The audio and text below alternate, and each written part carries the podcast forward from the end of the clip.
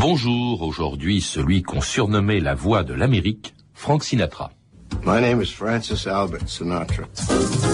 France Inter. Il était 9h ce matin quand la nouvelle est tombée sur les téléscripteurs du monde entier. Frank Sinatra est mort. Et soudain, eh ben, soudain nous nous sommes mis à fredonner. Strands of the night. Na, na, na, na, na. What has a man?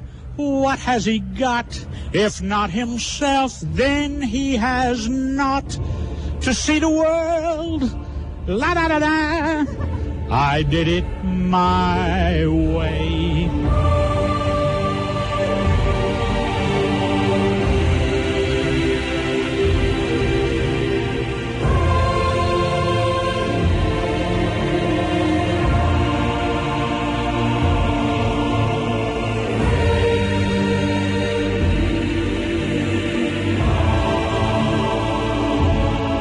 2000 ans d'histoire.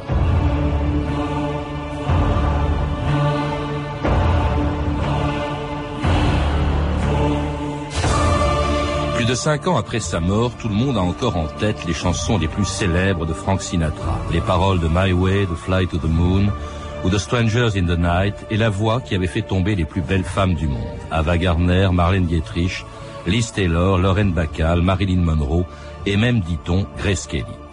Les femmes semblaient avoir perdu l'art de s'évanouir, avait dit Roosevelt à Frank Sinatra. Je suis heureux que vous l'ayez remise au goût du jour. Pendant 60 ans, celui qu'on appelait The Voice a incarné une Amérique rêvée, celle qui avait permis à un petit Rital de New Jersey de devenir en quelques mois un des plus grands chanteurs de tous les temps. C'était en 1940, quand, dans l'orchestre de Tommy Dorsey, il interprétait une chanson dont le titre était à lui seul tout un programme, The World is in my arms, Le monde est dans mes bras, un des tout premiers titres de Frank Sinatra. Frank, uh, how would you like to introduce the song for the first time on the air, boy? Why, of course, Lyle. I'd be delighted. It's a good thing I didn't ask him. What's the new tune you want me to sing, Lyle? Well, it's from the new musical show Hold On to Your Hat starring Al Jolson. It's a swell ballad number called The World is in My Arms.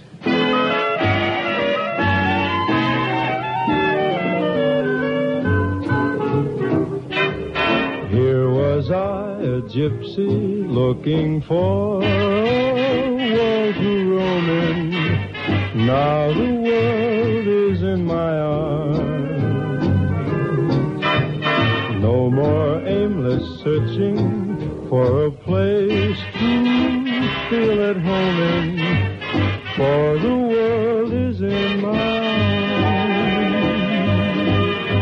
Mexican hill, Florida sky, tropical seas here in your eyes. When I see you smile, I see the sunsets of Geneva. What's that magic in your charm? When I hold you, I hold the world right here in my arms. Bonjour. Bonjour. Alors, dans un livre que vous venez de publier chez Fayard, euh, l'histoire de Franck, vous ne cachez absolument rien des défauts bien connus de Sinatra, hein, son orgueil, sa brutalité, ses amitiés douteuses, et pourtant vous l'aimez bien. Vous écrivez « J'aime me dire que j'ai vécu à une époque où Frank Sinatra était de ce monde, j'aurai bientôt 50 ans et je n'écoute plus que lui ». Ah oui, c'est vrai. Je me suis aperçu que le, le, jour de sa mort, là, tout à l'heure, quand on a réentendu l'annonce, euh, Frank Sinatra est mort, j'avoue que ça m'a donné le frisson à nouveau. Et ça m'a rendu très triste, je sais pas pourquoi. Hein, c'est peut-être une affaire de nostalgie. Et je me suis rendu compte qu'on vivrait plus jamais avec un Frank Sinatra vivant. Et je me suis mis à ne plus écouter que ça depuis Ouais. cinq ans. Oui. C'est à cause des souvenirs aussi qui sont associés, souvenirs personnels, d'ailleurs votre livre est très personnel, euh, qui sont associés à toutes les chansons de Sinatra. Elles nous rappellent Bah, toutes, oui, ça, mais ça me rappelait amours. surtout mes parents, moi. le- Ah et maintenant, c'est devenu, je crois qu'on on est tous obligés à un moment donné de venir à Sinatra en, en vieillissant, qu'on s'aperçoit que c'est lui le meilleur. hein. Mhm. Quand on entend cette voix, il y a quelque chose d'unique et de, de miraculeux. hein. Et puis elle est associée aussi, Eric Nehoff, un peu à, à l'histoire d'une Amérique rêvée. hein. Ouais, ouais. C'est peut-être pas celle, euh, c'est peut-être pas l'Amérique réelle, c'est en tout cas certainement pas celle euh, d'aujourd'hui. Mais alors, ce qui est extraordinaire, c'est la façon dont elle a pu permettre à, à cet, à cet homme, à ce garçon, à cet enfant hein, qui est né à Hoboken, euh, dans le New Jersey, à côté de New York, de devenir ce qu'il est. Il en rêvait, dites-vous, depuis l'âge de 11 ans. À 11 ans, il se dit, je serai le plus grand chanteur du monde. Oui, oui, parce parce qu'il était très mauvais en classe et il avait décidé très vite de devenir chanteur et, le meilleur tant qu'à faire, être Sinatra et personne d'autre. Et ça c'est parce que ils écoutaient tous euh, Bing Crosby qui était le, mhm. chanteur américain par excellence et Dean Martin faisait la même chose. Et Bing Crosby était assez beau joueur parce qu'il s'est fait un peu dépasser par mhm. ses successeurs et il disait euh, une voix comme celle de Sinatra, on n'en trouve qu'une dans une vie. Pourquoi a-t-il fallu que ça tombe sur la mienne Alors cela dit, euh, il devient, il est très poussé aussi. Son père était boxeur, euh, sa mère sage-femme. Vous dites en fait, ça voulait dire ah, avorteuse. Oui, oui, sa, sa mère euh, Dolly était une bonne femme redoutable qui qui connaissait tous les gens qu'il fallait à Hoboken, les, les, politiciens, qui savaient tirer les ficelles, et il était fils unique en plus. Mm. Donc elle poussait énormément son fils à devenir euh, le meilleur. Et ce qui est marrant, c'est qu'à sa naissance, les forceps lui avaient esquinté un tympan, donc il n'entendait pas très bien d'une oreille, et en plus il ne savait pas lire une note de musique. Il a enregistré 3000 chansons, mais comme ça, uniquement à l'oreille. En tout cas, il se fait remarquer euh, au point d'entrer en 39 dans l'orchestre de Harry James, euh, où il enregistre From the Bottom of My Heart, le premier enregistrement d'une chanson de Frank Sinatra. Écoutez, c'est une rareté. Now in the language of swingland, Harry phrases a bit of musical rhythm. From the bottom of my heart, Frank Sinatra vocalizing.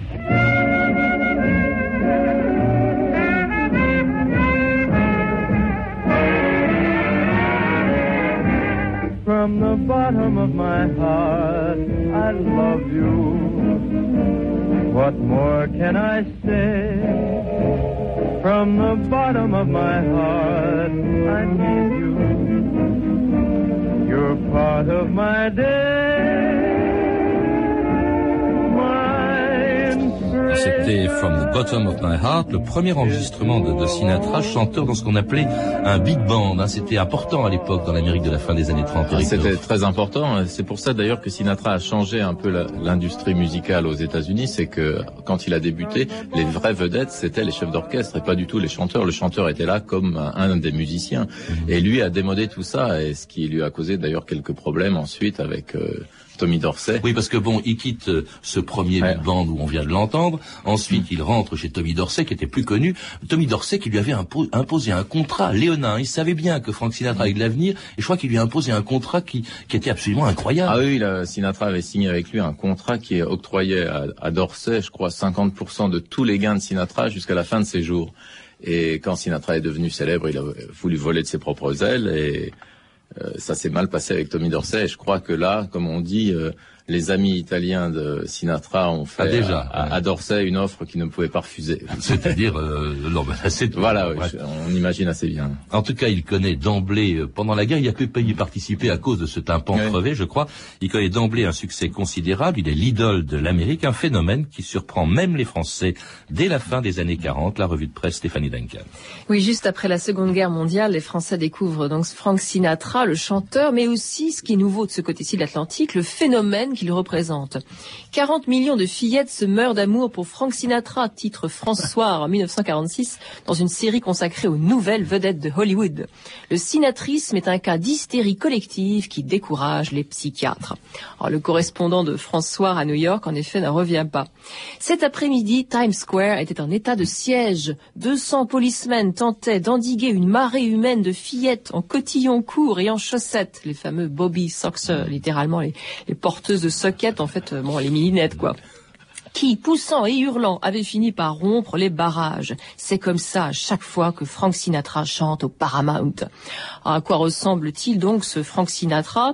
Voilà ce que je vis, raconte le journaliste. Sur la scène, derrière un microphone, un frêle jeune homme, cheveux bruns rebelles, pommettes saillantes, yeux bleus, petite cravate papillon, veston de tweed. Il chantait d'une voix douce et assez prenante, un peu mieux que Tino Rossi, mais dans le même genre. Soudain, comme il faisait un certain geste de la main, comme il passait d'une note à une autre, le tumulte se déchaîna. Ça, c'est son glissando, elle n'y résiste pas. Alors le phénomène se dégonfle pas en 1947. Frank Sinatra a déclenché une crise d'hystérie en Amérique, constate le journal Libération. Il reçoit autant de lettres de menaces que de lettres d'amour. Il est en passe de devenir l'un des hommes les plus riches d'Amérique, mais il ne peut pas jouir de sa fortune. Il lui est pratiquement impossible de sortir du studio où il chante. Un autre journal affirme même que la popularité de Frank Sinatra est telle qu'on n'hésita pas un jour à l'envoyer chanter dans une usine dont les ouvriers s'étaient mis en grève. Son charme opéra, le travail fut repris. Toujours en 1947, le journal L'Ordre, en France, intrigué aussi par cette nouvelle idolâtrie moderne, affirme que dernièrement, à une vente de charité, on se disputa une paire de lacets qu'il avait portés. Finalement, une admiratrice emporta la relique pour 100 dollars. À cette époque, Frank Sinatra est déjà connu aussi pour ses coups de gueule musclés, notamment à l'égard des journalistes. On lit par exemple en avril 47, le célèbre chanteur de charme américain Frank Sinatra est passé en jugement pour s'être bagarré dans une boîte de nuit avec le critique new-yorkais Lee Mortimer. Frankie Boy, c'est son surnom, a été relâché moyennant une caution de 500 dollars. Grave question, les Bobby Soxers se consoleront-elles de cette infamie? C'est extraordinaire cette idolâtrie pour un chanteur. On est habitué euh, aujourd'hui, mais à l'époque, à la fin des années 40, c'était tout à fait nouveau, Eric. Oui, ça a été le premier à, à vivre ça. Et puis, euh, en, en, plus, il était précurseur dans un tas de domaines parce que j'ai découvert qu'au début, il avait beaucoup de succès, mais c'était pas encore l'hystérie totale. Et le type qui s'occupait de ses relations publiques avait payé des filles pour crier ah oui et s'évanouir dans les salles où il passait. Cela dit, ça c'est des, des, journaux de la, de la fin des années 40, ouais. on en parle même dans le reste du monde. Hein. Mais, en, en 40, totalement inconnu, il devient une célébrité mondiale et avec, on l'a entendu aussi, de mauvais rapports avec les journalistes. Hein. Le, le, paradis pour Sinatra, disait Humphrey Bogart, c'est un endroit où il n'y a que des femmes et pas un journaliste. Ouais. Il a toujours détesté la presse, mais là aussi il était assez innovateur dans, dans son genre parce que aujourd'hui on voit bien que toutes les stars veulent que la presse soit uniquement de la publicité qui leur les pompes. Ouais. Et lui voulait que ce soit ça. Donc dès qu'il y avait la moindre critique, il était foudrage. Et le Lee Mortimer dont vous parliez tout à l'heure, il est quand même allé pisser sur sa tombe, Sinatra. Mais il y, y, en a qui menacent même, de, de, dont il menace d'aller leur casser les, les tibias ouais, avec ouais, ça, une batte de ça. baseball. Ça, les journalistes hommes, ils, ils les menaçaient de ça, de, de leur casser les jambes. Et les femmes étaient c'est encore pire. C'était ouais, toujours des, des, prostituées à 2 dollars. Ouais. Enfin, il s'est excusé deux fois. La première, il a dit pardon, ce sont pas des prostituées à 2 dollars, mais des putes à 1 dollar et demi. et la, la, seconde fois, il s'est excusé, mais ouais. auprès des prostituées pour les avoir comparées aux journalistes. Alors, autre ennemi de Frank Sinatra dès le début, c'est le FBI, hein, de Edgar Hoover. On le soupçonne à l'époque parce que c'est un homme de gauche. Oui, oui, il, Sinatra. Est, il est très on le soupçonne hein. d'être très proche des communistes. Ouais. Et on, et on l'enquête sur lui, le FBI enquête sur lui. Ah, il a toujours été surveillé euh, pour ses histoires politiques et ensuite euh, pour ses liens supposés ou réels avec la mafia. Mais de ce côté-là, on n'a jamais trouvé la moindre condamnation à, à, lui, à lui faire. En tout cas, ça n'empêche pas d'être le plus populaire des chanteurs américains et même un acteur reconnu lorsqu'en 1953, il obtient, je crois, un Oscar pour son rôle dans un film, From Here to Eternity, dont le titre français était Tant qu'il y aura des hommes. Sinatra y joue le rôle d'Angelo Maggio, un soldat bagarreur et grand buveur de whisky, comme l'était Sinatra. What you doing in uniform? I'm thinking of joining the army. You keep on drinking, you'll be as much use as a melted candle. You're absolutely right. Bartender, whiskey. Large whiskey. Excuse me. Hey, buddy.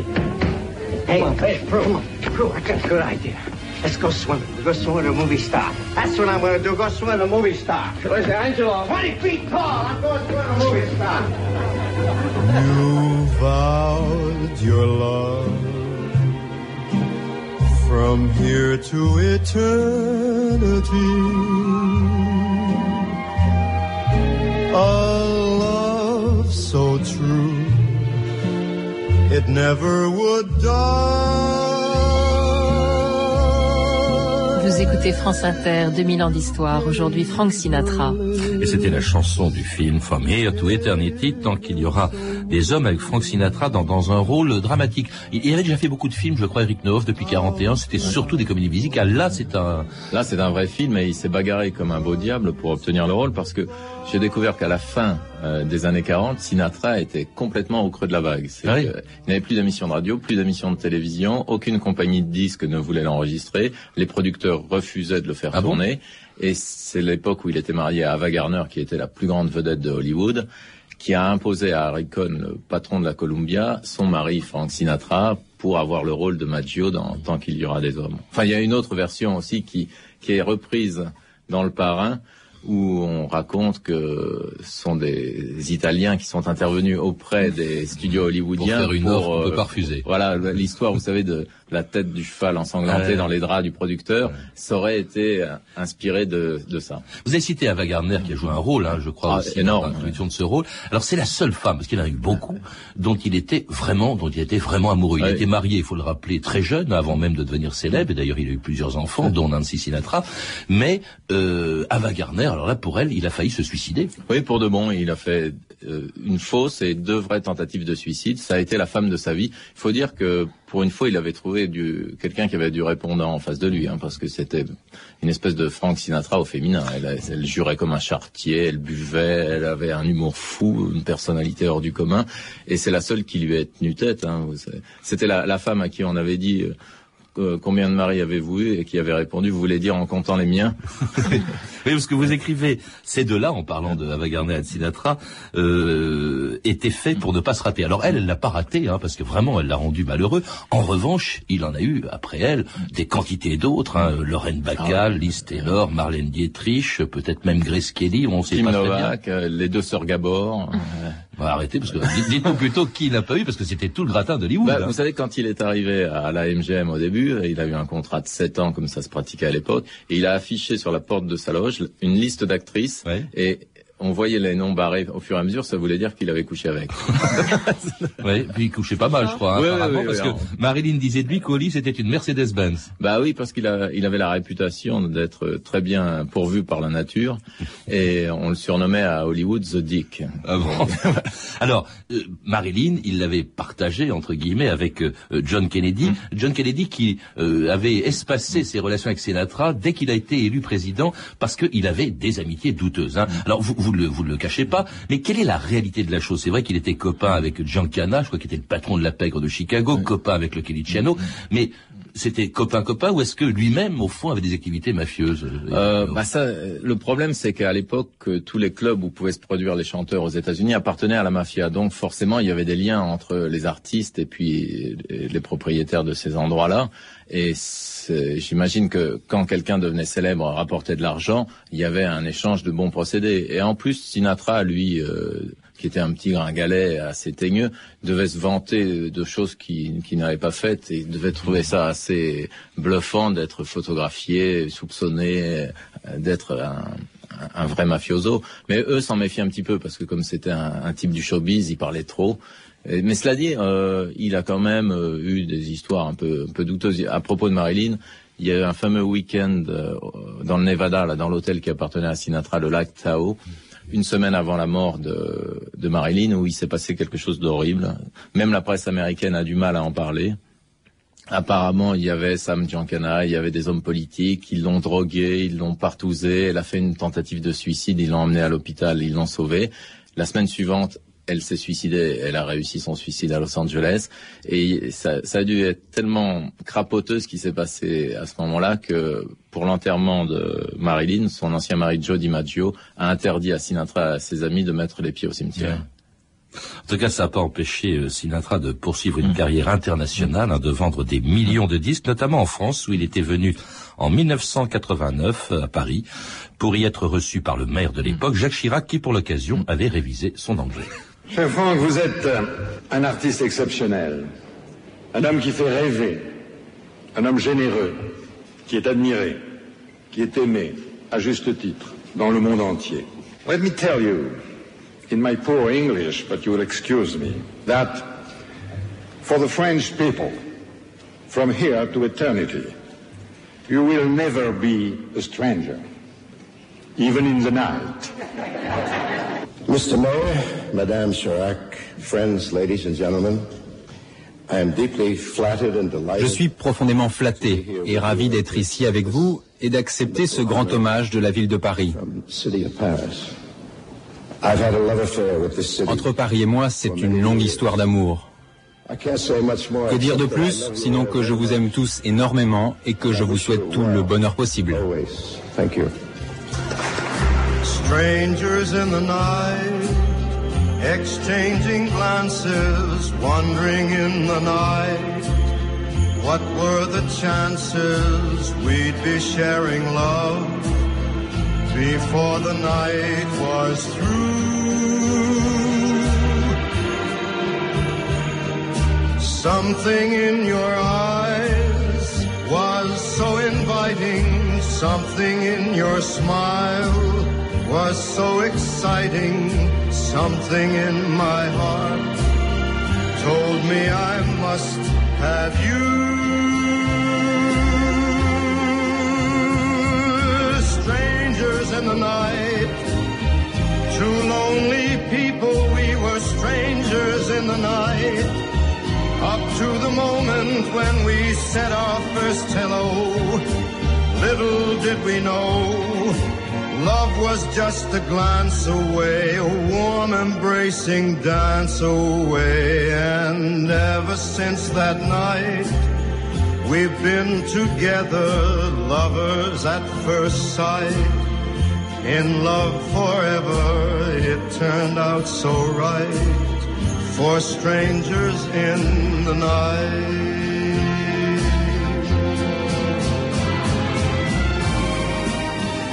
Eric Neuf, qu'est-ce qui fait qu'on aime une chanson Sinatra? Il faut bien le dire, c'est un peu guimauve, c'est un peu ringard, c'est même un peu tarte. Hein. Strangers in the Night, c'est quand même pas du Rimbaud, et pourtant on adore ça. Bah à cause de sa voix, je crois. Hein.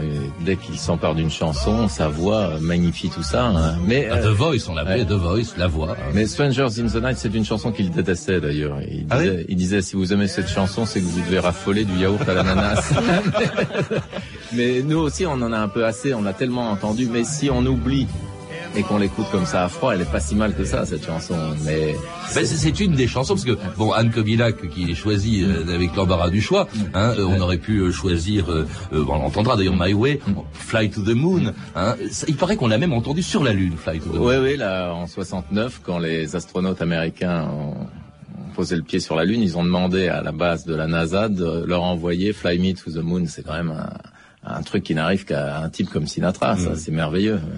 Alors bon, il y en a, il y en a eu beaucoup d'autres. Euh, c'est vraiment, c'est un homme, bon, il vieillit un peu, un peu mal, hein, c'est ce que vous dites dans votre livre. D'abord, il devient, après avoir été soutenu les démocrates, était très à gauche, hein, soutenir la lutte pour l'intégration des Noirs, euh, participer à des réunions franquistes au début des années 50, et il devient dans les années 70 pour Reagan, hein, il fait sa campagne comme mm. gouverneur de Californie, il devient très conservateur. Oui, oui, il était pour la guerre du Vietnam et il était pour euh, Reagan, Nixon, etc. Mais ça, c'est ce qui arrive en vieillissant et c'était son côté patriote, ça. Il était devenu très réac. Et puis, je crois qu'il aimait bien euh, se faire détester hein, par mhm. certains côtés. C'était ça, ça, rendait folle de rage sa fille Nancy, ça d'ailleurs, avec qui il se fâchait pour des, des discussions politiques sans arrêt. Mais c'est vrai que quand on le voyait à la fin arriver sur scène un peu bouffi avec ça. Ah, il continuait de boire. Puis ah avec, ses, avec, ses, copains, là vous en parlez beaucoup, ah, ces deux grands copains, hein, Dean Martin et, et Sammy Davis Jr. Mais Sammy Davis, par exemple, c'est là qu'on voit la générosité et puis le, le, côté homme de gauche entre guillemets de Sinatra. À Las Vegas, c'est Sinatra qui a obtenu que Sammy Davis euh, soit payé au même tarif que les artistes blancs, ce qui ne se produisait jamais à ce moment-là. C'était quand même une époque où Harry Belafonte s'était baigné dans la piscine d'un hôtel. Les clients ont demandé qu'on change l'eau de la piscine. Ah c'est quand même ça. Alors euh, Sinatra a, toujours été très généreux avec ses amis. Ça. Ah, il a chanté euh, finalement très longtemps parce qu'il a fait plusieurs fois ses adieux à la scène, puis il revenait, il n'arrivait pas. C'était son côté Maurice Chevalier. Il fabriquait, dites-vous, de la nostalgie comme on reste, comme il respirait. Ouais, c'est vrai, parce que je crois qu'il arrivait à, à, rappeler à, tout le monde des moments euh, magiques, tristes ou, ou malheureux, que les femmes se disaient c'est à moi qu'il parle et que pour les hommes on se disait bah, c'est de c'est de moi qu'il parle Sinatra parce que il y avait les chansons d'amour, de séduction et puis aussi ce que lui appelait les saloon songs qui étaient les chansons sur la, solitude, euh, l'alcool, les, les bars vides la nuit et le type qui attend un coup de fil qui ne vient pas et, et les deux se, se mélangeaient euh, très harmonieusement. Vous écrivez aussi euh, quand il est mort, il est mort à 82 ans. Le ça conserve donc le Bourbon. Vous dites il n'y a, a pas eu d'autopsie, il aurait fallu disséquer tout le siècle. Oui, parce qu'il a quand même euh, duré euh, au sommet pendant pratiquement 60 ans. Et en plus, ce qui est très rare, c'est un artiste qui réussit dans la chanson, dans le cinéma, dans dans la télévision, la radio, et qui, qui garde une voix à, peu près intacte jusqu'à la fin, jusqu'à 80 ans. Et en laissant derrière lui des quantités de chansons qui sont autant de testaments, dites-vous, Eric Nehoff. Alors on se quitte justement avec un des plus célèbres testaments de Frank Sinatra, My Way. And now the end is near, and so I face the final curtain. Je rappelle que mon invité, Eric Nehoff, est l'auteur d'un livre qu'il faut lire, hein, une très bonne biographie, très personnelle de Sinatra, Histoire de Franck, publiée chez Fayard. Vous avez pu entendre un extrait du film Tant qu'il y aura des hommes de Fred Zinman, édité chez Columbia Classics. Vous pouvez retrouver ces renseignements en contactant le service des relations avec les auditeurs au 0892 68 10 33, 34 centimes d'euros la minute ou consulter le site de notre émission sur franceinter.com. C'était 2000 ans d'histoire à la technique Xavier Atto, documentation et archivina Virginie Bloclené, Claire Tesser et Véronique Jolivet. Revue de texte Stéphanie Duncan, une réalisation de Anne Kobilac. Une émission de Patrice Gélinet. Regrets, I've had a few, but then again, too few to mention. I did what I had to do, saw it through without exemption. I planned each charted course, each careful step along the byway, and more, much more than this, I did it my way. Yes, there Sure you knew when I bit off more than I could chew. But through it all, when there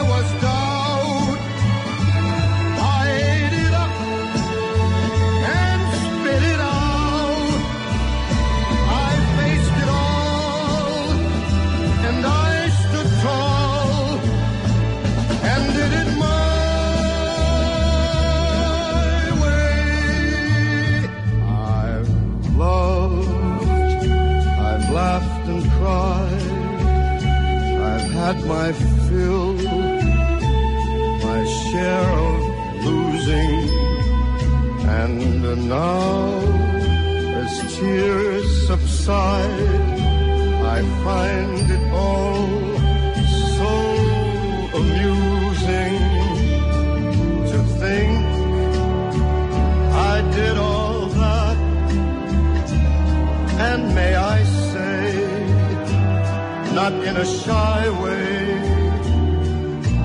oh no, oh no, not me. I did it my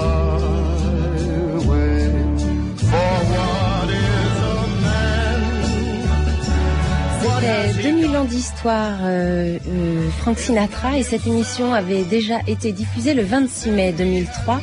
Demain, dans 2000 ans d'histoire, La République.